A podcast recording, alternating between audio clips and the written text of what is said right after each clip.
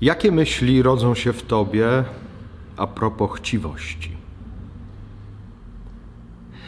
Pierwsza myśl to taka, że nasze życie często bywa długie i jeżeli nie zadbasz za swojej młodości, kiedy jeszcze możesz pracować o to, co jest potrzebne do życia, to na starość będziesz popadał w różne choroby, w różne trudności i będziesz bez środków, żeby zaradzić tym wszystkim chorobom czy trudnościom.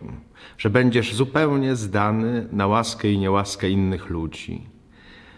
Taka prosta myśl powoduje w nas pragnienie, które dąży do chciwości, do gromadzenia, do tego, by mieć, do tego, by się zabezpieczyć, do tego, żeby wszystko kontrolować.